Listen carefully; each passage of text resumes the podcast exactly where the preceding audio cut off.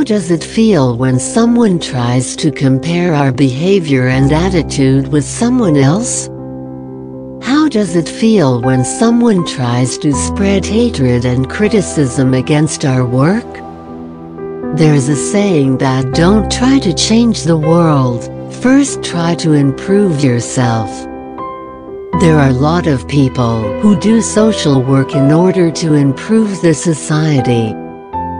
But there is no use to involve your emotions on someone who cannot change or understand the amount of pain and struggle you are taking on them. So in such case you shouldn't think about such people at all.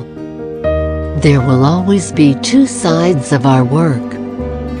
One side will talk negative and wrong about it, and the other side will always appreciate you no matter in which situation you are. And even during bad times they step to help. What matters are your decisions and the community you are living with. What matters is the environment you are creating around yourself. There is always a kind of jealousy felt by such people, because either they are not able to achieve what they want, or they don't want others to go ahead.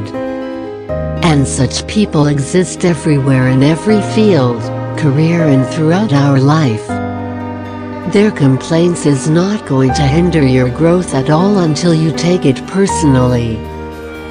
But when it comes to dealing with the reality, we are not able to ignore them because we fall into attachments, since we call them as audience. What we call as our audience are nothing but a myth that we believe in.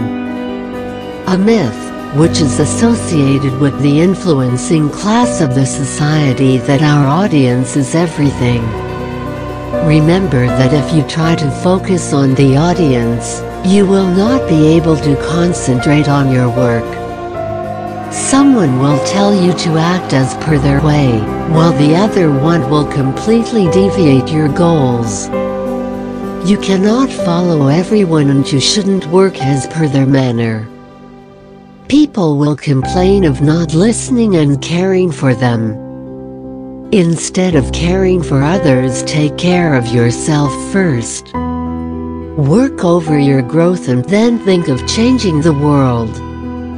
No one has to change the world, because once we change ourselves the world will change its direction. That's the only formula to make change possible.